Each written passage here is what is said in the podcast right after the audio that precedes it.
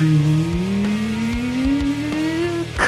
zu einer neuen TechView Podcast Folge. Und wie in jeder Folge habe ich natürlich auch wieder in dieser Folge hochinteressante, hochspannende Themen für euch vorbereitet. Wir haben diesmal im Programm das Neo neunhundert, ein Klavier, Jolla Smartphone und Apples Sperrbildschirm. Außerdem natürlich noch die Kategorien der Woche, ergänzt um den Toten der Woche.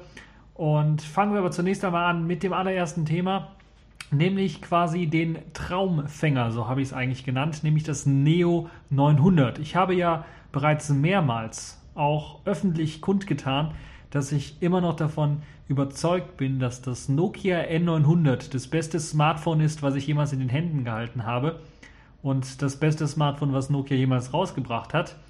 Und dieses beste Smartphone soll jetzt endlich, nachdem ich das ja schon so lange Jahre gesagt habe, dass ich denen da Geld reinwerfen würde, falls sie das einfach mal erneuern von der Hardware her. Das soll jetzt gemacht werden, nicht von Nokia selber. Nokia selber gehört ja jetzt Microsoft, aber es hat sich eine kleine Community, die Open Phoenix Community, quasi zusammengetan, um ein sogenanntes Neo neunhundert zu schaffen, also einen echten Nachfolger des Nokia N neunhundert. Es soll sogar die Möglichkeit geben, sein altes, geliebtes Gehäuse, das man vielleicht auch an der einen oder anderen Stelle ein bisschen zerkratzt hat und liebgewonnen hat mit den Kratzern, dann zu behalten. Und man bekommt die Möglichkeit, ganz einfach die Platine zu tauschen und hat dann einen besseren, stärkeren Prozessor, mehr Arbeitsspeicher und vielleicht auch ein bisschen was mehr an äh, Datenspeicher. Das ist doch eine super geniale Idee, wie ich finde.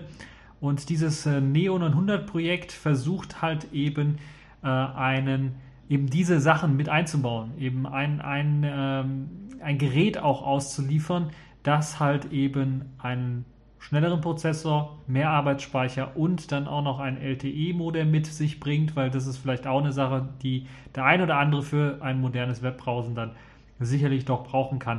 Und das Ganze basiert, deshalb habe ich Open Phoenix auch angesprochen, das ist ja eine Gruppe, die versucht, auch Open Source Hardware herzustellen oder eine offene Hardware, wo die Spezifikationen alle offen sind, und die haben beispielsweise auch bereits schon für das OpenMoko Projekt ein G T A null vier Board erstellt, das im Grunde genommen in das ähm, OpenMoko-Gehäuse hineinpasst und einen viel, viel schnelleren Prozessor hat und viel, viel mehr Arbeitsspeicher hat. Und ja, diese Open Phoenix Group ist halt eben auch daran beteiligt, an dem Neo neunhundert-Projekt, und versucht halt eben daran zu arbeiten, dass wir äh, tatsächlich dann ein besseres und schnelleres äh, N neunhundert oder Neo neunhundert-Erlebnis dann bekommen. Konkret heißt das jetzt nun: Das äh, Neo neunhundert soll mit einem T I-Chipsatz ausgestattet sein, kein T I-O M A P, sondern ein T I D E M drei sieben drei null. Das ist der gleiche, der auch bei dem G T A null vier Board schon verbaut äh, ist, und er soll eine Taktfrequenz von ein Gigahertz haben. Es ist also ein Single-Core-Prozessor, aber zumindest einen Takt von ein Gigahertz, das ist schon mal gar nicht mal so schlecht. An Arbeitsspeicher sollen da... Ähm, Ja, der soll quasi im Grunde genommen verdoppelt werden. Wenn wir uns das N neunhundert anschauen, da gibt es ja, da wurde ja immer weit geredet, es waren in Wirklichkeit zweihundertsiebenhundertachtundsechzig Megabyte Swap, und die wurden als ein Gigabyte einem verkauft.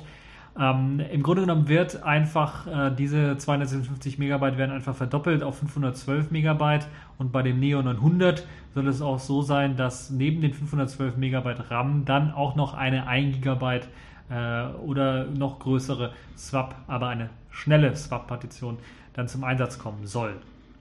Dann gab es ja beim ähm, äh, N zweihundertsechsundfünfzig Megabyte N A N D RAM im Grunde genommen, oder N A N D RAM, und zweiunddreißig Gigabyte E M M C. Das waren eigentlich dann, äh, das war eigentlich der Hauptspeicher, und es gab halt eine Micro-S D H C-Funktion. Das soll jetzt bei dem Neo neunhundert auf ein Gigabyte N A N D vergrößert werden, und äh, zweiunddreißig Gigabyte E M M C sollen beibehalten werden. Also der Speicher bleibt gleich. E M M C ist natürlich langsamer als so ein N A N D-Speicher. Und auch Micro-S D H C sollen weiterhin ähm, Bestandteil sein. Es gibt eine Option für U M T S natürlich auch, und es soll eine Option geben für L T E, äh, was auch mit unterstützt werden soll. Dann ist natürlich auch klar, den Rest, den man so kennt, äh, der eingebaut sein soll, äh, das, das, äh, den Bildschirm will man nicht großartig ändern, sondern nur den, das Board im Hintergrund ändern, das heißt ein resistives ähm, Display, drei Komma fünf Zoll, T F T, das bleibt natürlich äh, gleich und will man auch behalten. Und ähm, das ist auch so die Strategie, wenn ich jetzt gerade an, an das Display denke, dass man so fahren möchte, dass man im Grunde genommen die Ersatzteile von dem äh, N neunhundert äh, kaufen möchte, aufkaufen möchte und dann selber eben äh, das zusammenzubauen mit diesem neuen Board und das dann auch wieder weiter zu verkaufen. Ähm, ich weiß gar nicht, ob das rechtlich überhaupt so möglich ist. Ähm, wenn es möglich ist, wäre es natürlich eine tolle Sache. Es müssen natürlich nicht immer Originalteile sein. Es gibt ja auch Ersatzteile, die vielleicht nicht original sind. Und dann, glaube ich, gäbe es halt eben die Möglichkeit, das tatsächlich so zu machen. Und ja, kommen wir nochmal zurück auf diese technische Seite, die technische Ebene. Was wird das Board alles bieten? Im Gegensatz zum N neunhundert, das zwar eben ein Accelerometer eingebaut hat, also ein Neigungssensor eingebaut hat, ein Drei-Achsen-Neigungssensor und auch die Möglichkeit hatte, ähm, eben äh, die Lichtverhältnisse des Bildschirms anzupassen, je nachdem, wie weit das Ohr vom, äh, vom äh, Bildschirm entfernt war oder die Lichteinstrahlung war. Das wird natürlich alles beibehalten, das möchte man nicht ändern, aber man möchte auch einige Dinge noch hinzu äh, einbauen oder die sind quasi auf der Platine mit verbaut.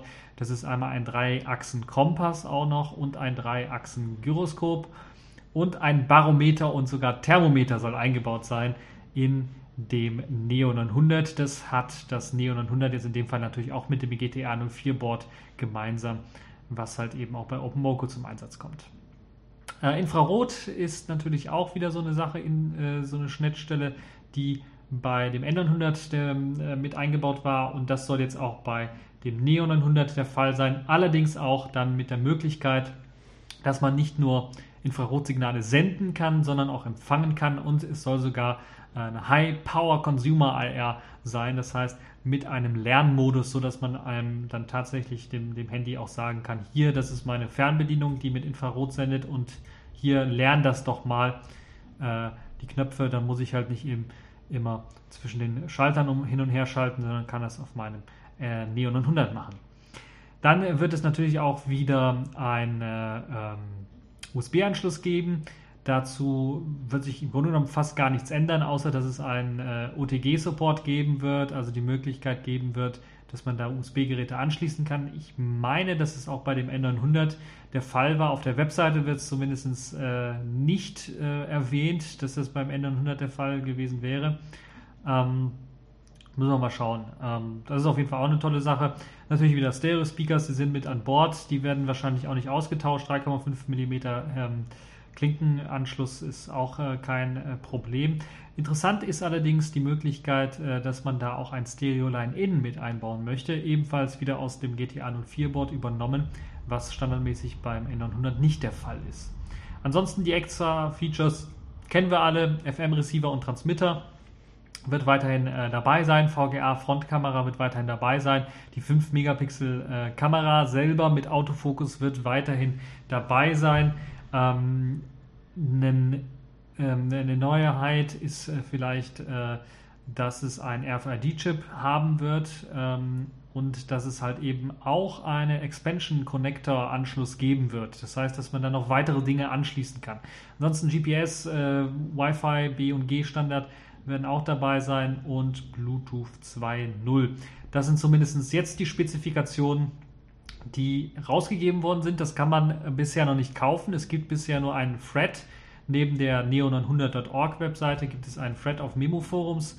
Da kann man sich das mal äh, durchlesen, was da alles geplant ist auch. Da gibt es auch die neuesten, allerneuesten Updates äh, zu dem ganzen Projekt. Es gibt ähm, äh, auch, ja, sagen wir mal, erste Preise, die dann so äh, noch nicht offiziell genannt worden sind, aber die schon mal so ein bisschen äh, relativieren, was man da ausgeben muss, wenn man das G T A null vier Board oder eben das Neo neunhundert haben möchte. Äh, das wäre halt, wenn einer das nur kaufen würde, wären es tatsächlich dreitausend Euro äh, Herstellungskosten bei zehntausendfünfhundert, ähm, bei äh, zehntausend Käufern nur noch dreihundertneunzig Euro.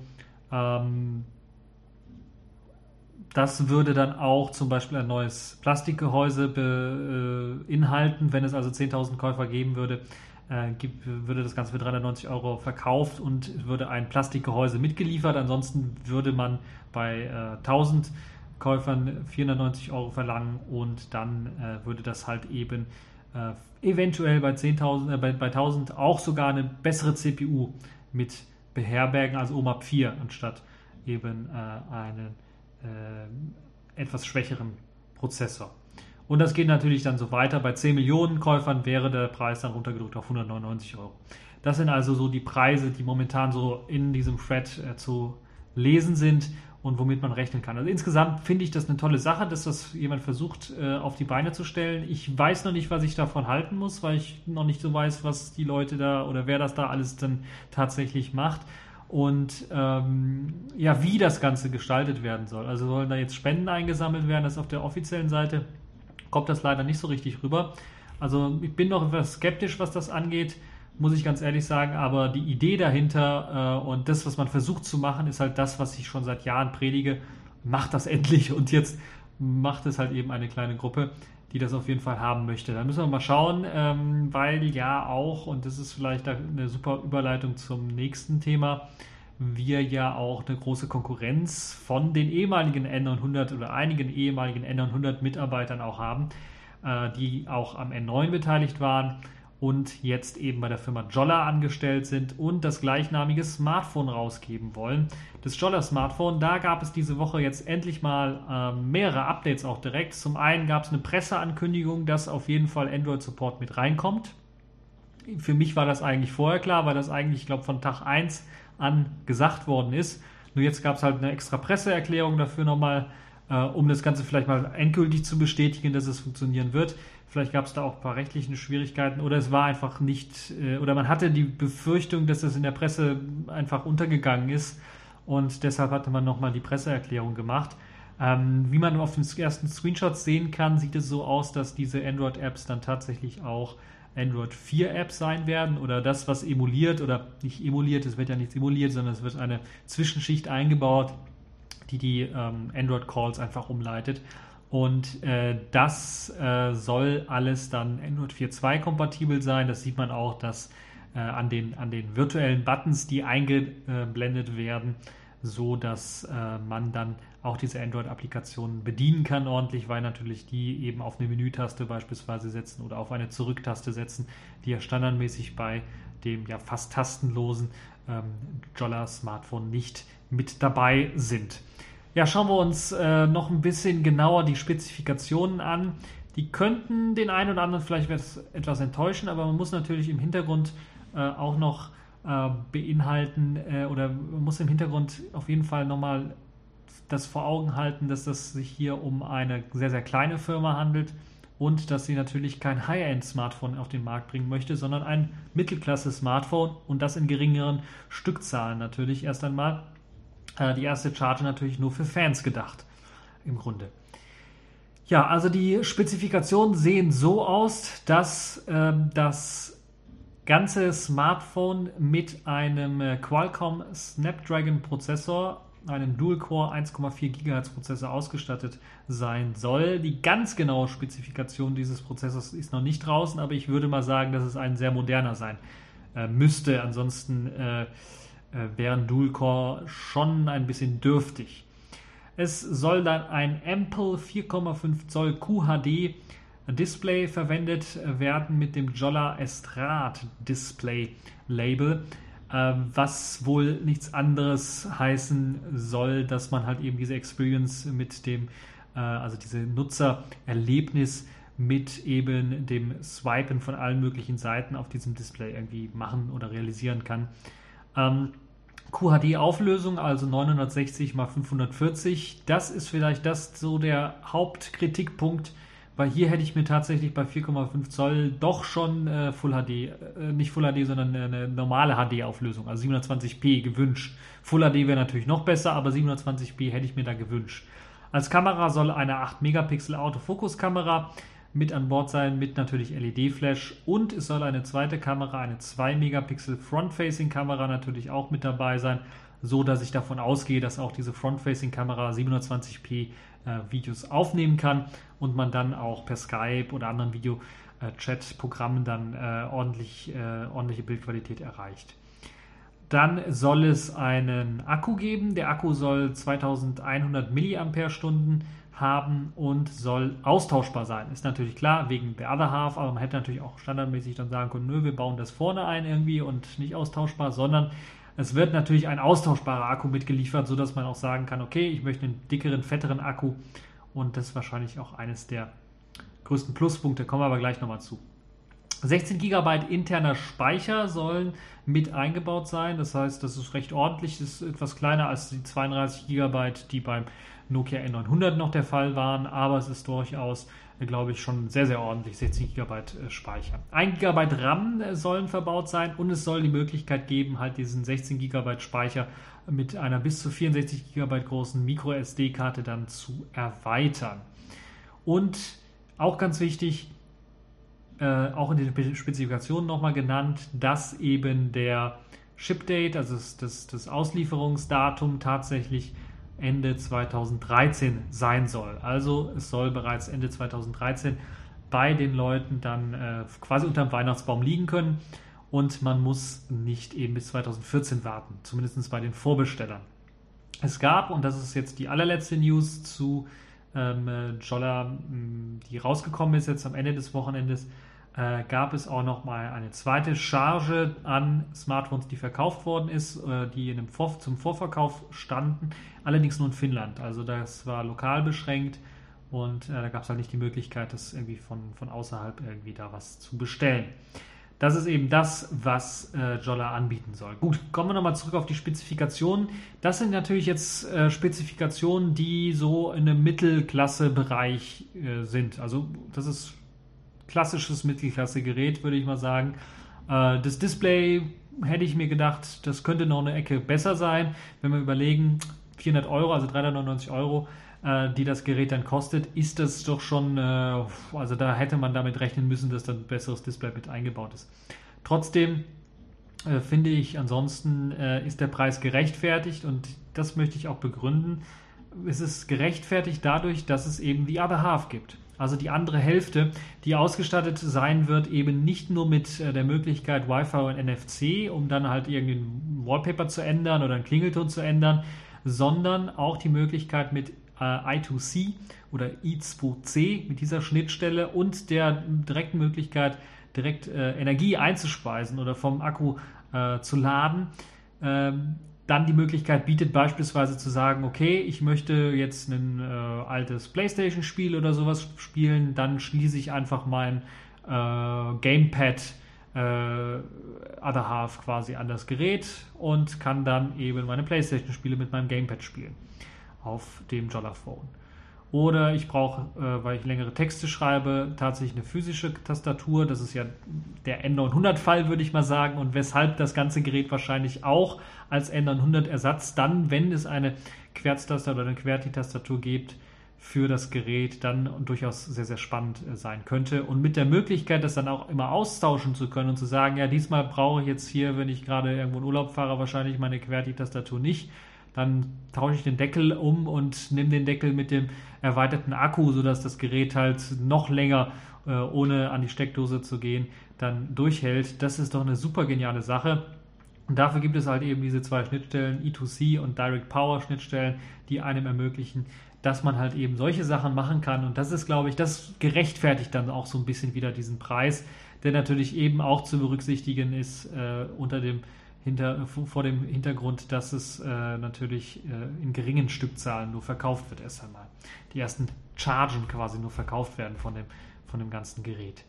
Also insgesamt bin ich doch äh, relativ äh, zufrieden, was das angeht. Es gibt auch ein paar neue Screenshots, die dann nochmal zeigen, ein paar interessante Icons natürlich und Eindrücke, die auch erste ja, Android-Applikationen zeigen, die in dem Multitasking über sich dann laufen, wo man dann auch schon sehen kann, okay, dort wird tatsächlich eine Android vier äh, simuliert, weil auch eben die äh, Touch-Buttons dort eingeblendet werden und man sieht das neue Kamera-Icon, das hat man bisher noch nicht gesehen, das sehr hübsch äh, gemacht ist und Es gibt auch noch einen Screenshot von der Kamera-U I selber, die sehr schlicht gehalten ist, aber wo ich mir auch vorstellen kann, dass da auch eine ganze Menge mit äh, Wischgesten gemacht werden kann, aber auch eine ganze Menge eingestellt werden kann, weil das ist ja auch eine der Stärken bisher auch vom, von den Vorgängermodellen. Also Vorgänger heißt da in dem Fall N neun und Nokia N neunhundert.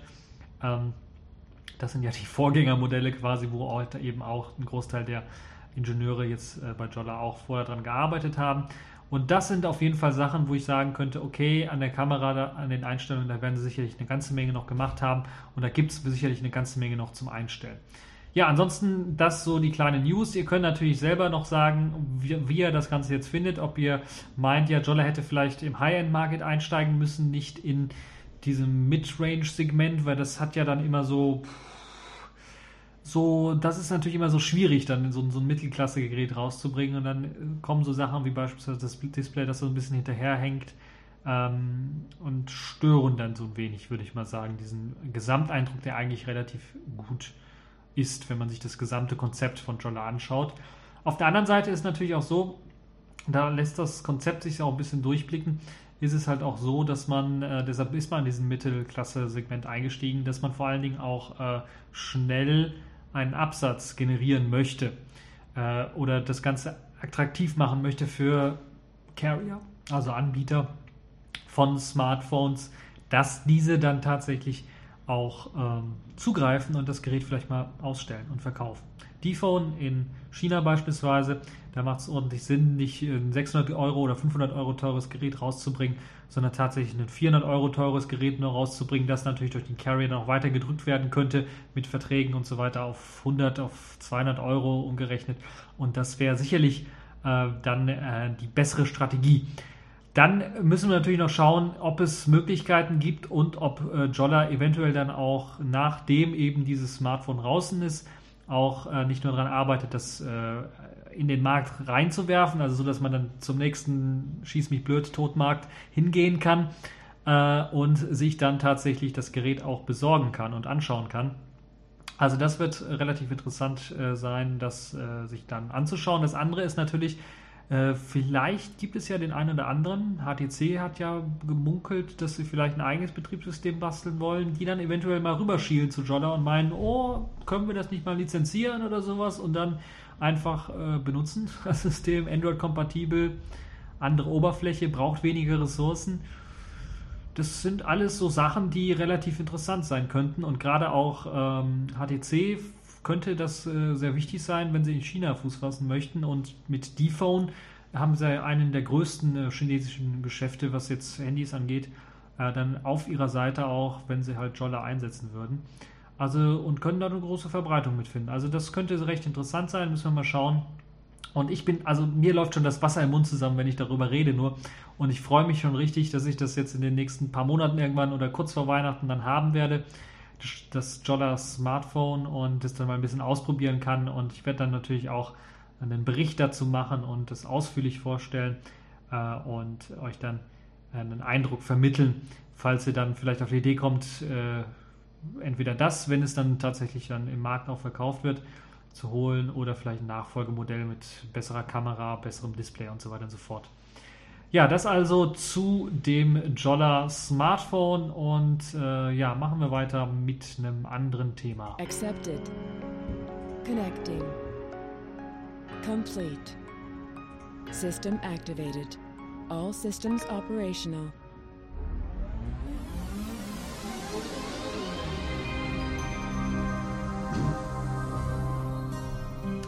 Ja, ich habe jetzt ein sehr, sehr interessantes Thema rausgesucht, was mich doch relativ interessiert hat und dann doch ein bisschen begeistert hat und mich auch zum Schmunzeln gebracht hat, weil es kann demnächst sein, falls ihr euren Nachbarn irgendwie durchs Fenster beobachtet äh, und er Klavier spielt, dass er das nicht spielt, um irgendwie Musik zu machen, sondern dass er das spielt, weil er in Wirklichkeit jetzt gerade einen Text schreibt.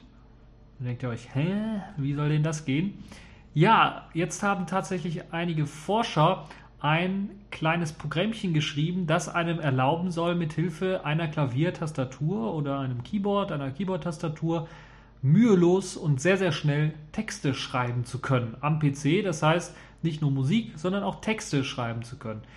Und äh, das wurde von den äh, Saarbrücker Informatikern im Rahmen eines äh, Projektes äh, realisiert. Äh, dieses Pianotext, das einem ermöglichen soll, Klaviernoten und Akkorde eben einem bestimmten Text zuzuordnen oder einem bestimmten Buchstaben zuzuordnen.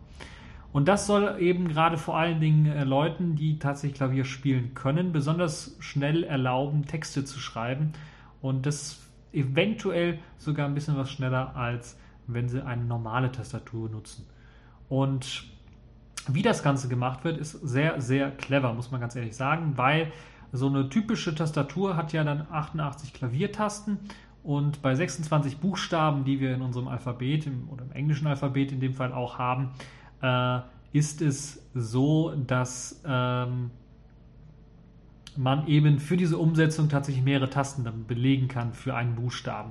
Und das halt hat äh, große Vorteile, um beispielsweise dann auch sogar mehrere ähm, ja, Buchstaben hintereinander oder Buchstabenfolgen dann einem, einer bestimmten Klangart, einem bestimmten Akkord zuweisen zu können. So werden beispielsweise in der englischen Sprache sehr oft T H, also T H und äh, H E benutzt. Und die werden dann beispielsweise als Terzen oder Quinten dann gespielt. Terzen, Dreier Abstand und Quinten, äh, Vierer, Fünfer, ich weiß es gar nicht mehr.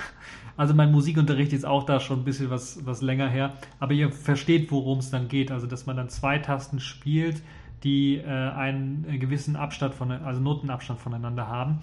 Und ähm, das erzeugt dann einen Doppelbuchstaben oder wichtig, äh, wichtige Buchstabenreihenfolgen, die man in einer Sprache besonders häufig benutzt. Beispielsweise das E kann dann beispielsweise äh, dann auch, äh, weil es halt eben diese Möglichkeiten gibt, äh, einen Buchstaben zu erzeugen, mithilfe, das kann ja, so eine Quint oder sowas kann ja dann äh, ganz oben angesetzt werden an, an der Tonleiter oder ganz, ganz unten angesetzt äh, sein. Man kann trotzdem halt den gleichen Buchstaben erzeugen und so ist es beispielsweise möglich, den, den Buchstaben E durch vier verschiedene Noten dann auch tatsächlich in verschiedenen Oktaven auch noch äh, zu erzeugen. Und für Silben und Wörter gibt es sogar von den Forschern äh, Moll- und Dur-Akkorde, die verwendet werden können. Das heißt, man kann einem Akkord tatsächlich auch ein ganzes Wort zuweisen. Und das ist auch eine sehr, sehr gute Sache, wenn es halt darum geht, schnell tippen zu können. Man kennt es vielleicht vom Smartphone her, wenn es da Wortvorschläge oder sowas gibt, dann muss man das ganze Wort nicht tippen, sondern hat dann so ein etwas längeres Wort einfach angeklickt und dann wird das komplett äh, ausgefüllt oder direkt eingefügt. Das hat durchaus schon Vorteile. Das Tolle, das Allerbeste an dem Ganzen, das Ganze wurde ausführlich dokumentiert. Es gibt ein Mapping, das die Forscher als P D F veröffentlicht haben und da könnt ihr euch das Ganze anschauen und äh, gucken, wie, wenn ihr jetzt mal selber ein bisschen Klaviererfahrung habt oder Piano oder, oder, oder äh, hier Klavier- oder Keyboard-Erfahrung habt, äh, dann könnt ihr euch das Ganze mal anschauen und gucken, ob ihr eventuell damit klarkommen könntet, ob ihr da oder das eine oder andere verbessern könntet. Äh, das wäre sicherlich sehr interessant. Ähm, äh, es gibt auch schon einen ersten Test, das möchte ich auch nicht äh, vergessen, nochmal zu sagen, nämlich ein Pianist und äh, eine Freizeit-Klavierspielerin haben das Ganze getestet. Und nachdem sie halt doch etwas länger manchmal auch üben mussten, weil das ja sehr, sehr ungewohnt ist, erstmal dann da reinzukommen, haben sie es geschafft, etwa achtzig Wörter pro Minute zu schreiben, was, glaube ich, schon eine sehr, sehr ordentliche Leistung ist, was das angeht. Und das Tolle, ganz zum Schluss muss ich noch auch erwähnen, neben dem P D F gibt es auch die Möglichkeit, das selber auszuprobieren. Und das Tolle ist, ihr könnt das auf allen Betriebssystemen ausprobieren. Ihr braucht eben nur ein Klavier mit, mit einem MIDI-Output, so dass ihr das Ganze am Rechner anschließen könnt und das dort als MIDI-Input dann erkannt wird. Und J R E, also Java Runtime sieben Punkt null braucht ihr und könnt dann das Programm, also es ist ein Java-Programm, dann einfach runterladen und dann selber mal versuchen, irgendwelche Texte zu schreiben. Also ein sehr, sehr interessantes Programm. Deshalb würde ich auch schon fast sagen, wenn man es selber probieren kann, falls man so halt ein MIDI-Keyboard hat, Spielzeug der Woche. Da ist es zumindest angedacht, in diese Kategorie äh, reinzukommen. Aber bevor wir richtig losstarten mit den äh, Kategorien dieser Woche, möchte ich doch nochmal auf äh, was Interessantes hinweisen, nämlich wir haben ja letzte Woche, oder ich habe letzte Woche und Apple hat letzte Woche vorgestellt, die neuen iOS-Systeme.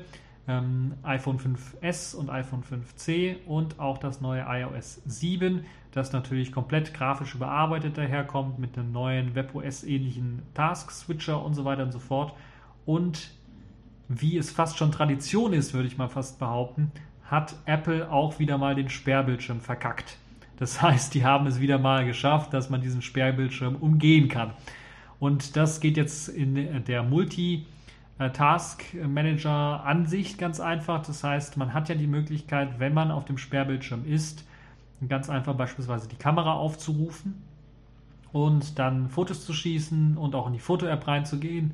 Es ist nicht so einfach, dass man sagen kann, okay, dann war es das, sondern man hat dann auch die Möglichkeit, ganz einfach, da gibt es auch ein sehr, sehr nettes Video, was euch das Ganze dann auch äh, demonstriert, wie das Ganze auf einem iPhone vier, glaube ich, ist es ein etwas kleineres iPhone, äh, dann gemacht ist mit diesem Sperrbildschirm, wie man den ganz äh, hacken kann, indem man einfach das Gerät äh, äh, in den Kameramodus bringt, indem man äh, tatsächlich dann die Kamera aufruft, also diese ganz normale Kamera, die einem angezeigt wird, und dann in die Galerie-App hineingeht, dann nochmal zurückspringt, äh, auf den Sperrbildschirm springt, dann nochmal an dem äh, Action Center rumfuhrwerkt und äh, dann eben das Gerät äh, quasi auf den Ausschaltknopf lange gedrückt hält und dann auf Abbrechen drückt und dann relativ schnell äh, auf den Home-Button drückt, um, wenn man nämlich da länger gedrückt hält, dann kommt da diese Multitasking-Sicht und dann kommt diese Multitasking-Sicht auch und man kann die Programme aufrufen, die eigentlich vom Sperrbildschirm her gesperrt sein sollten. Also der Trick liegt daran, dass man im Grunde genommen die Applikationen, äh, Aufruf vom Sperrbildschirm wie, wie Fotoapparat oder sowas, dass man irgendwie schon in eine Applikation reinkommt und dann halt eben in äh, die Fotogalerie reingeht, den Ausschaltknopf gedrückt hält, bis halt eben die Möglichkeit erscheint, auszuschalten, also swipen, um auszuschalten oder abbrechen zu drücken. Man drückt abbrechen und drückt sofort danach und hält gedrückt die Home-Taste und dann kriegt man diese Multitasking-Ansicht und hat dann die Möglichkeit, ganz einfach zu Fenstern zu springen, die einem vorher verschlossen waren, weil halt eben das System selber gelockt war. Das ist also der ganze Trick, äh, gar nicht mal so schwer, deshalb wird das auch in dem kleinen Video hier, äh, was auf Reise verlinkt ist, äh, gezeigt. Man muss vielleicht ein bisschen was üben, aber es ist äh, mit ein bisschen Üben dann auch möglich, dann einfach diesen Sperrbildschirm zu umgehen. Ähm, man nimmt zumindest bei Apple dieses Problem sehr ernst und will, so hat man das äh, gegenüber All Things D erklärt, tatsächlich dieses Problem so schnell wie möglich mit einem Software-Update beheben, sodass eben dieser Sperrbildschirm nicht umgangen werden kann, was natürlich sehr lustig ist, weil eines der Hauptfeatures natürlich auch dieser Sperrbildschirm ist, der ja äh, nicht nur mit, der, mit, mit einer Zahlenkombination entsperrt werden kann, sondern eben bei dem neuen fünf S Modell dann tatsächlich auch mit dem Fingerabdruck entsperrt werden kann. Eines eben dieser Hauptfeatures, das dann jetzt ein bisschen ja nicht so funktioniert, wie es eigentlich funktionieren sollte.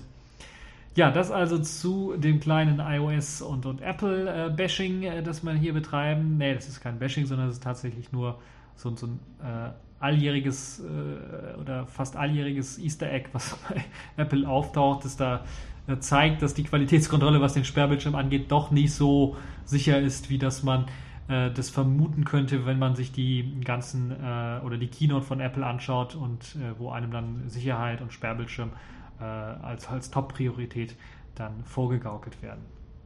Ja, das äh, also dazu und kommen wir jetzt zu unseren Kategorien der Woche und ich habe da eine neue Kategorie mit reingepackt, nämlich äh, den Toten der Woche. Das musste ich jetzt einfach reinpacken, weil ähm, es gab natürlich viele Tote dieser Woche, aber auch einige in der, in der Literatur bekannten, äh, im Fernsehen bekannten äh, Leute, aber ich will das natürlich mehr aufs Technische dann doch beziehen und da starb jetzt jemand, mit dem wohl oder mit dessen Ideen und ohne ihn hätten wir eine etwas, glaube ich, also zumindest aus meiner Sicht, etwas äh, traurigere Kindheit gehabt. Nämlich der frühere Nintendo-Chef Hiroshi Yamauchi ist äh, im Alter von fünfundachtzig Jahren gestorben und das ist quasi der Mann, der Nintendo zu Weltruhm geführt hat, der im Grunde genommen nicht der äh, super geniale äh, Wirtschaftschef war, weil bei dem ging auch einiges äh, in die Hose, als er halt äh, Chef wurde von Nintendo, haben die hat, war Nintendo eben noch ein Spielkartenhersteller und äh, wurde, glaube ich, auch sehr jung Chef von Nintendo mit zweiundzwanzig Jahren gerade erst einmal, weil äh, sein äh, Opa, also sein Großvater, äh, gestorben ist und dann die Firma nicht mehr weiter äh, führen konnte. Und man hat dann tatsächlich mit Nintendo damals, und das habe ich äh, nicht gewusst, äh, in den fünfziger Jahren damit überlebt, dass man Disney-Karten verkauft hat, also Disney-Spielekarten verkauft hat, Spielekarten mit Disney-Motiven verkauft hat und dafür auch eine Lizenz halt in Japan erworben hatte für eben diese Disney, für den Disney-Kram. Ähm, neunzehnhundertsechzig oder in den sechziger Jahren wurde dann Nintendo auch, ging dann auch an die Börse, hat sich also versucht zu expandieren, aber fiel fast komplett auf die Nase und war eigentlich fast schon verloren, weil sie haben versucht, auch irgendwelche Ja, sagen wir mal, in den Nahrungsmittelbereich reinzukommen und dann tatsächlich dann Sachen zu verkaufen, was zu essen zu verkaufen im Grunde genommen. Und erst in den siebziger Jahren war es so, dass man dann, also dann kurz bevor man an der, vor der Pleite stand, man sich doch entschlossen hat, dann auf Videospiele eventuell zu setzen. Das könnte eben das der neue große Trend sein. Und am Anfang hat man halt eben dann noch äh, Konsolen aus den U S A verkauft nur und später dann auch eigene Nintendo-Geräte und Spiele dann auch hergestellt, die natürlich dann erst einmal für zu Hause waren auch, was sicherlich nicht für den einen oder anderen erschwinglich war, sondern eher teuer war. Und dann der Hauptmarkt, der Absatzmarkt war dann eben Spielehallen, weil das war dort dann für die, äh, für die meisten Leute dann erschwinglich. Und neunzehnhundertsiebenundsiebzig gelang dann der größte Coup von Hama, äh, Yama, Yamauchi, schwer mit solchen Namen, äh, der hat nämlich dann äh, den äh, Shigeru Miyamoto äh, engagiert und der ist ja allen eigentlich bekannt als ähm, der Kopf hinter Nintendo, wenn es um Spiele geht wie Super Mario, Donkey Kong oder Legend of Zelda. Also das ist wirklich dann das, was Nintendo sehr groß gemacht hat und dann halt auch in den achtziger Jahren eben äh, sehr, sehr dafür gesorgt hat, dass sehr, sehr viele Spielekonsolen und sehr, sehr viele Spiele auf den Markt gebracht worden sind und dann natürlich auch äh, anstatt immer am Computer zu spielen oder am Fernseher zu spielen mit den Konsolen, hat man tatsächlich eine Videospielkonsole, die man in die Hand nehmen konnte, mit Batterie, mit vier, vier äh, Mignon-A A-Zellen ausgestatteten Game Boy rausgebracht. Und das war, glaube ich, dann die Explosion von Nintendo, was jetzt äh, den Marktzugang äh, und den Zuwachs anging. Und äh, das war tatsächlich eines der größten Coups, würde ich sagen. Deshalb habe ich es auch gesagt, das hat so einem so ein bisschen die Kindheit dann doch äh, versüßt, mit so dem allerersten Gameboy rumzuzocken und äh, die Spiele darauf zu zocken. Äh, da hat man schon doch, glaube ich, einige Stunden in seinem Leben vergeudet mit. Äh, trotzdem hat das sehr, sehr viel Spaß gemacht. zweitausendsechs war dann, glaube ich, der letzte große Coup, wo dann, wo dann auch der ehemalige Chef von äh, Nintendo, also Yamauchi, dann beteiligt war, denn das, äh, die erste Ähm, Spielekonsole eben mit Bewegungssteuerung wurde angekündigt und auch veröffentlicht und in großen Absatzmärkten äh, dann auch verkauft, nämlich Nintendo Wii. Und er war dann halt eben auch zu dem Zeitpunkt nicht mehr Chef von Nintendo, war aber noch äh, teilweise beteiligt als Berater und natürlich dann auch nicht nur Berater, sondern hat auch seine Meinung dann natürlich auch durchaus gesagt. Und äh, hat dann natürlich seinen Posten äh, zweitausendzwei bereits auch schon geräumt, was, was, was Nintendo und den Führungsposten angeht. Also das alles sehr, sehr interessant und ähm, ja, eigentlich schade. Auf jeden Fall wollte ich das alles nochmal erzählen, weil vieles davon, muss ich ganz ehrlich sagen, hatte ich nicht gewusst, obwohl Nintendo mich ja teilweise auch mal eine, eine ganze Zeit lang im Leben begleitet hat, die Produkte von Nintendo und äh, das ist tatsächlich dann doch so eine kleines, kleine Verbeugung davor, dass hier großartige Arbeit geleistet worden ist. Das also zur neuen Kategorie Toter der Woche. Ich möchte diese Kategorie natürlich so wenig wie möglich jede Woche irgendwie äh, rausbringen. Deshalb äh, wird das halt nur bei speziellen Fällen, glaube ich, der Fall sein, dass ich da mal äh, so einen kleinen Bericht drüber mache. Ansonsten war es das dann für diesen, für diese Kategorie, weil die so ein bisschen dann doch auf die, auf die, auf das, auf die Gefühlslage, auf die Gemütslage schlägt. Ja, kommen wir zum nächsten äh, Thema. Das ist dann tatsächlich wieder so ein Thema für die Pfeife der Woche, nämlich oh, nicht nur die Pfeife der Woche, sondern so eine Kombination aus Pfeife der Woche und Prism der Woche, nämlich der N S A-Skandal hat wieder zugeschlagen. Die Regierung traut nicht einmal dem eigenen Bundestag, würde ich mal fast schon sagen. Denn es ist tatsächlich rausgekommen, dass eine Anfrage, die gestellt worden ist, inwieweit jetzt der N S A-Skandal auch mit der Bundesregierung und dem Bund, und, äh, dem Bund zu tun hat, tatsächlich äh, dazu geführt hat, äh, dass eben äh, gesagt worden ist, äh, dass eben das tatsächlich nicht veröffentlicht werden kann, weil das eben auch nicht dem Bundestag mitgeteilt werden kann, weil das eben die Gemütslage im Lande nicht, äh, nicht entspricht und gar nicht erst veröffentlicht werden sollte. Das heißt im Grunde genommen, ähm, dass es da Geheimhaltungsinteressen gibt, die eben dazu dienen, die Bevölkerung zu schützen. Das ist eine Ausrede hoch hundert, und dass die Regierung es sich also noch nicht mal traut, dann tatsächlich äh, Frage und Antwort zu stehen, dem Bundestag, dem Parlament, den Vertretern, den Volksvertretern, also unseren Vertretern, die Vertreter jedes einzelnen Bürgers hier in Deutschland.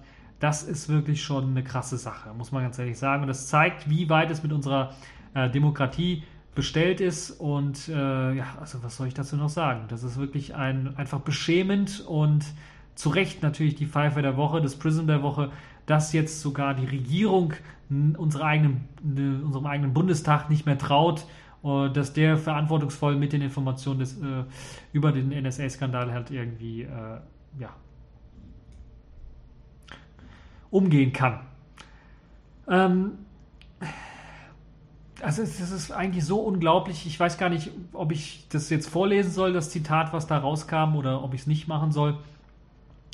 Äh, sie sagen auf jeden Fall, dass diese Informationen die berührten derart schutzbedürftige Geheimhaltungsinteressen, dass äh, eine Gefahr besteht, auch nur in geringfügig, äh, geringfügigen Mengen irgendwas bekannt zu geben, äh, das unter Umständen äh, dazu führen kann, dass es irgendwelche Volksaufstände gibt äh, oder äh, dass es äh, riesengroße Protestwellen gibt und ein Chaos ausbricht. Und aus diesem Grund und nach der konkreten Abwägung des parlamentarischen Informationsrechts mit dem Staatswohl hier ausnahmsweise Letzteres überwiegt. Das heißt, man argumentiert damit, dass das Staatswohl in Gefahr stehen würde, wenn man Auskunft über den N S A-Skandal geben würde. Und das ist wirklich schon ein sehr, sehr starkes Stück. Das heißt, man hat nicht nur Angst, man traut nicht nur nicht dem eigenen Bundestag, sondern man hat auch Angst vor der eigenen Bevölkerung. Was passieren würde, wenn diese Informationen der Bevölkerung zugänglich werden. Und das ist schon sehr, sehr interessant, weil das zeigt, wie verlogen äh, unsere Regierung momentan ist und auch die Politiker aller Fraktionen im Grunde genommen, die ja teilweise auch in Regierungsverantwortung in den letzten Jahren dann äh, auch daran beteiligt waren, die Verträge mit der N S A und die Verträge mit den Amerikanern im Allgemeinen, was die Überwachung angeht, dann durchzuführen. Und das ist wirklich schon, schon sehr, sehr tragisch, weil es zeigt im Grunde genommen, dass unsere Demokratie am Ende ist, wenn unsere Regierung uns nicht mehr die Wahrheit sagen möchte und das mit dem Staatswohl begründet, dann ist sie nicht unsere Regierung. Und das können wir natürlich jetzt am heutigen Sonntag, wo halt eben dann tatsächlich auch Wahlen äh, stattfinden, dann auch natürlich auf dem Stimmzettel beweisen. Falls ihr also noch nicht wählen wart, wenn ihr das hier hört, macht das unbedingt. Selbst wenn ihr davon ausgeht, dass sich nichts ändern wird, was natürlich eine sehr, sehr negative Einstellung ist, ist es so, dass wenn ihr eine Partei wählt, egal ob die dann jetzt hier eine große Partei ist, ob die eine kleine Partei ist, egal ob sie jetzt ein Prozent, zwei, drei, vier, fünf, sechs oder zwanzig Prozent erreicht, dass sie natürlich, je mehr Stimmen sie erreicht, auch eine Finanzierung bekommt für diese Partei. für diese Stimmen. Das heißt, die kriegen tatsächlich eine ähm, Parteienfinanzierung für die Anzahl der Stimmen, die sie bekommen. Das heißt, wenn ihr den Großen etwas wegnimmt, dann kriegen die weniger und die Kleinen kriegen mehr. Das würde heißen, dass in Zukunft dann ihr auch helfen könnte, dass ein Wechsel stattfindet. Das heißt, jede kleine Winzigkeit, ein einziger Prozentpunkt, hilft bereits bei einer kleinen Veränderung. Auch wenn man die Veränderung nicht direkt sieht, die muss man natürlich auf lange Zeit hin planen. Das ist halt Demokratie. Demokratie bedeutet, man muss auch Geduld haben an der einen oder anderen Stelle. Nun ja, deshalb mein kleiner Wahlaufruf auch hier, gerade wenn ich jetzt hier mit N S A, PRISM ähm, und äh, der Pfeife der Woche wieder mal unserer Bundesregierung dann sagen muss, hoffe ich, dass die Bundesregierung dann am Sonntagabend nicht die gleiche sein wird, die ich jetzt hier verspotte und verhöhne äh, und die diesen Mist gebaut hat, sondern dass das eine andere sein wird. Aber da wollen wir mal schauen, äh, wie sich das dann weiterentwickelt. Und äh, ja, ihr könnt natürlich dann auch eure Meinung posten zu dem ganzen N S A-Skandal, zu dem PRISM, zu der Pfeife der Woche und was ihr dazu äh, findet, was ihr davon haltet, ob sich das überhaupt noch lohnt, da irgendwie jedes Mal davon zu berichten, weil im Grunde genommen außer den jetzt äh, diesem Medium Internet und, und, und diesem speziellen Podcast, der sich damit beschäftigt, gibt es ja wenig Medienecho, wenig Medienaufmerksamkeit, was das Thema angeht, und im Wahlkampf hat es ja eigentlich auch fast gar keine Rolle gespielt. Und da ist halt die Frage, wollen wir uns damit abfinden, in einem Polizei- und Überwachungsstaat zu leben, oder wollen wir es nicht? Und die Frage lasse ich mal so im Raum stehen und gehe zum nächsten Thema über, äh, nämlich der Distro der Woche. Die Distribution der Woche, diesmal eine Distribution, die zu dem Thema PRISM und ähm, Tempora passt, nämlich Tails null zwanzig eins ist draußen. Tails ist eine Linux-Distribution, die sich eben darauf ähm, nicht... also darauf quasi fokussiert, einem einen möglichst anonymen Internetzugang zu ermöglichen. Das heißt, es ist eine Live-Linux-basierende Distribution, auf Debian basierend, die mit einigen vorkonfigurierten Sachen daherkommt, wie beispielsweise dem Tor-Netzwerk, das vorkonfiguriert ist, mit zusammen dem Iceweasel-Webbrowser, der in einer aktualisierten Form mit äh, Form mit den Tor-Browser-Patches daherkommt, sodass ihr dann automatisch direkt, wenn ihr das System hochfahrt, die Möglichkeit habt, anonym über Tor zu surfen.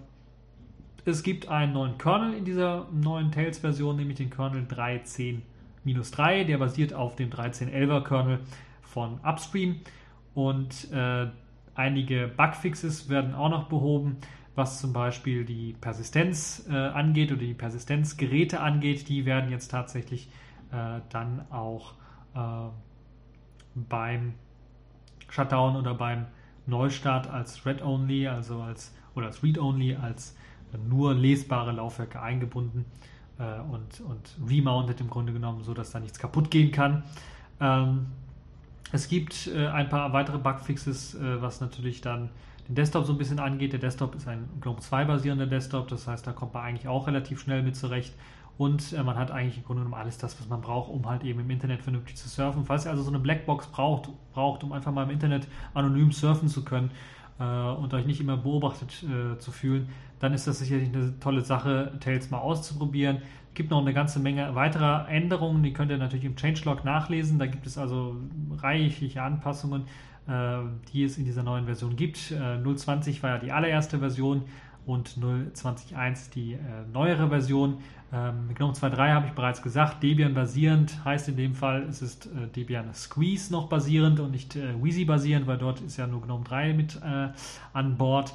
Äh, ansonsten könnt ihr euch das Ganze mal anschauen und äh, auf jeden Fall ausprobieren. Es gibt auch jede Menge weiterer Sicherheitstools, äh, sicherheitsrelevanter Tools, die euch helfen, dann euren P C abzusichern und anonym im Internet zu surfen. Auf jeden Fall einen Download und einen Blick wert. Tails null zwanzig eins.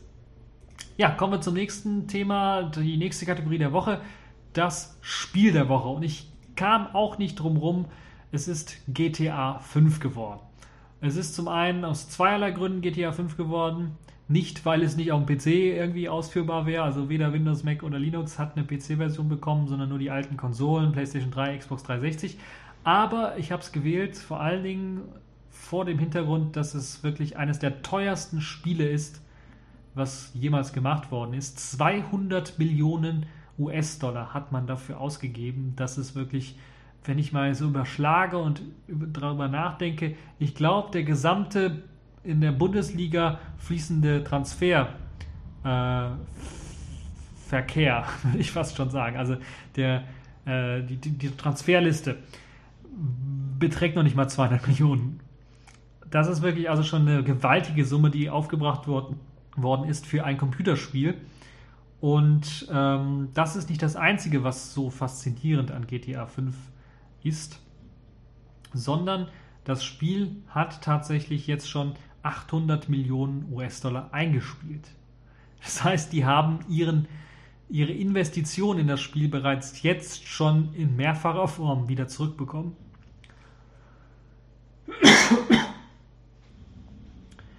Und da habe ich kurz einen Hustenanfall bekommen, wie ihr gehört habt. Auf jeden Fall haben sie tatsächlich so viel Kohle damit schon gesammelt. Und das ist aber nicht das Einzige, weshalb ich das Ganze auch wieder gepusht habe, sondern das Spiel wurde bis fast in die Unendlichkeit gehypt von den Medien. Und das ist wirklich eines der ersten und wenigsten Spiele, die ich so in den letzten fünf bis sechs Jahren gesehen habe, die so stark gehypt worden sind und wo dann am Ende dieser Hype nicht irgendwie zusammengebrochen ist, weil das Spiel so schlecht war oder die Wertung so schlecht war. Beispiel Star Trek eventuell, es war nicht so stark gehypt, aber wurde auch gehypt und hat dann am Ende, glaube ich, gerade mal einen Ausreichend oder sowas bekommen, als als Wertung, also war nicht gut. Und das hier ist wirklich, wurde bis ins Unendliche gehypt, auch wegen dem Preis und dem Geld und es ist, was ausgegeben worden ist und es ist wirklich tatsächlich, hat jetzt Wertungen von, von eben gut bis sehr gut äh, bekommen und äh, Prozent in Prozenten ausgedrückt, so von, von sechsundneunzig Prozent Hand aufwärts an. Und es ist wirklich eines der sehr, sehr guten und interessanten Spiele, wenn ihr euch das anschaut. Ähm, es ist, wenn ihr wirklich, also es ist ein Spiel für Erwachsene, muss man auch ganz ehrlich sagen, wenn ihr wirklich äh, dreckig werden wollt, also richtig mal in die Gangsterschiene abdriften wollt, euch äh, Straßenschlachten liefern möchtet, die Polizei abknallen möchtet, mit Pumpguns rumlaufen möchtet und Leute abknallen möchtet, Leute überfahren möchtet oder ausrauben möchtet, Banken ausrauben möchtet, das ist das Spiel für euch. Alles in einer virtuellen, sehr, sehr großen Welt gemacht. Also ich war erstaunt, wie groß die Welt ist. Es ist nicht ganz so groß wie G T A vier, habe ich gehört, aber es ist sehr faszinierend gemacht und die Grafik sieht für PlayStation drei Verhältnisse, wo ich das Spiel jetzt spiele, sehr, sehr gut aus und äh, also für die Leute, die, äh, denen das gefällt, ist das sicherlich eine tolle Sache. Eins möchte ich noch erwähnen, was ich sehr spannend finde, das Spiel verbindet mehrere Spiele in einem. Ihr habt natürlich die Möglichkeit, eben dieses, dieses Action-Spiel zu spielen, ihr habt die Möglichkeit, dieses klassische Ballerspiel zu spielen, wie G T A es immer war, äh, einfach rumzuballern und Polizei, Polizei irgendwie in, in Atem zu halten. Ihr habt aber auch ein Simulationsspiel, also eine komplette Stadtsimulation im Grunde genommen. Natürlich ein bisschen was eingeschränkt. Ihr könnt keine Häuser bauen, ihr könnt nicht in jeden einzelnen Store reingehen, aber schon eine kleine Stadtsimulation, Simulation auch was, was, was Autos angeht, weil da gibt es eine ganze Menge interessante Autos. Man sieht auf den ersten Blick, was für ein Original ähm, äh, Auto da Pate stand. Es ist natürlich dann ohne Logos äh, von dem Original natürlich ausgestattet, weil man das Auto natürlich zu Schrott fahren kann ohne Ende. Es ist aber auch ein Autorennspiel mit eingebaut, das heißt, das hat auch seinen Namen verdient, weil das Handling der Autos, der jeweiligen Fahrzeuge ist wirklich einzigartig und gut, also wirklich, also besser als so der ein oder andere Need for Speed Teil, muss man ganz ehrlich sagen, das ist wirklich gut, das Handling der Autos. Dann gibt es auch die Möglichkeit, klassisch Golf zu spielen, falls ihr das wollt. Also es gibt tatsächlich, man hat quasi fast an alles gedacht, man hat auch die Möglichkeit, Golf zu spielen, auf dem Golfplatz zu fahren und eine Runde Golf zu spielen. Das gleiche gilt für Tennis. Man kann auch am Tennisplatz fahren und eine Runde Tennis spielen. Man hat die Möglichkeit, wenn man tatsächlich Ballerspiel eher liebt oder Zielschießen liebt, die Möglichkeit, in den Ammunition Shop reinzugehen und dann ein bisschen Zielschießen zu machen auf irgendwelche äh, Pappbretter. Äh, man hat die Möglichkeit, äh, mit dem Flugzeug zu, zu fliegen. Nicht nur, jetzt, ich rede jetzt nicht nur von kleinen Flugzeugen, sondern ich rede jetzt auch von einem Jumbo. Den kann man da auch drin fliegen. Ist natürlich keine komplette Simulation, wie man es so kennt, aber es ist schon sehr, sehr faszinierend, über so eine Stadt zu fliegen. Äh, kleine motorige Flugzeuge gehen natürlich auch. Man hat die Möglichkeit, Motorboot zu fahren. Ähm, also selbst Tauchgänge sind möglich und viele, viele weitere sehr, sehr interessante Sachen. Also fast endloser Spielspaß in G T A fünf. Und man sieht richtig an jeder Ecke und jedem Ende fast die Details, die in dem Spiel drinstecken und dass die Leute sich wirklich Mühe gegeben haben. Ich muss ganz ehrlich sagen, ich war überrascht, weil ich doch was skeptisch war, wegen, nicht nur wegen dem hohen Geld, was man reingepackt hat, sondern auch wegen dem hohen Hype, der in dem Spiel drinsteckte. Und selbst als ich die äh, ersten Testberichte davon gelesen habe, waren bei mir noch Zweifel vorhanden. Jetzt habe ich das Spiel einen Tag lang gespielt, muss ich ganz ehrlich sagen, und also nur einen Tag lang gespielt und bin wirklich hin und weg. Also das ist wirklich ein sehr, sehr interessantes Spiel. Also kann ich allen nur empfehlen, falls ihr es euch leisten könnt, weil die fünfzig Euro, die ich am Anfang äh, ausgeben konnte, für das, um, um das Spiel zu erwerben, sind jetzt dahin. Jetzt muss man es tatsächlich sechzig Euro dafür ausgeben, also neunundfünfzig Euro und äh, fünfundneunzig. Äh, es gibt noch eine Special Edition äh, und noch, glaube ich, eine Collectors Edition. Die kommen dann mit extra Zusatzmaterial daher. Bei der Special Edition kommt dann noch eine Mappe daher und äh, Online-Sachen kommen daher, die freigeschaltet sind schon, die man dann direkt ausprobieren kann. Also das Spiel ist wirklich genial. Also was soll ich dazu sagen? Eines der besten Spiele aller Zeiten. Auf einer Stufe stehend mit Half-Life zwei bei mir auf meiner persönlichen Rangliste bisher. Und das muss schon was heißen. Nun ja, das war's für diese TechView Podcast-Folge. Ich habe mit einem guten Thema, glaube ich, abgeschlossen. Es gab auch, äh, um das jetzt nicht äh, noch sehr zu, äh, um das nochmal anzusprechen, sagen wir mal so, und nicht zu verharmlosen, die Bundestagswahl ist wichtig. Es gab einen interessanten Post, den ich gelesen habe. Ja, die Bundestagswahl, da wird wahrscheinlich die Wahlbeteiligung nach unten gedrückt werden, weil G T A fünf kam vor ein paar Tagen raus. War natürlich lustig gemeint. Ich hoffe, dass das nicht der Fall sein wird, dass ihr alle schön euer Kreuzchen macht. Hoffentlich auch an der richtigen Stelle. Also macht euer Kreuz und zwar dann auch noch an der richtigen Stelle. Und äh, dann hören wir uns hoffentlich nächste Woche wieder. So, das war's für diese TechView Podcast-Folge und ich wünsche euch noch einen schönen Tag und bis zur nächsten Folge.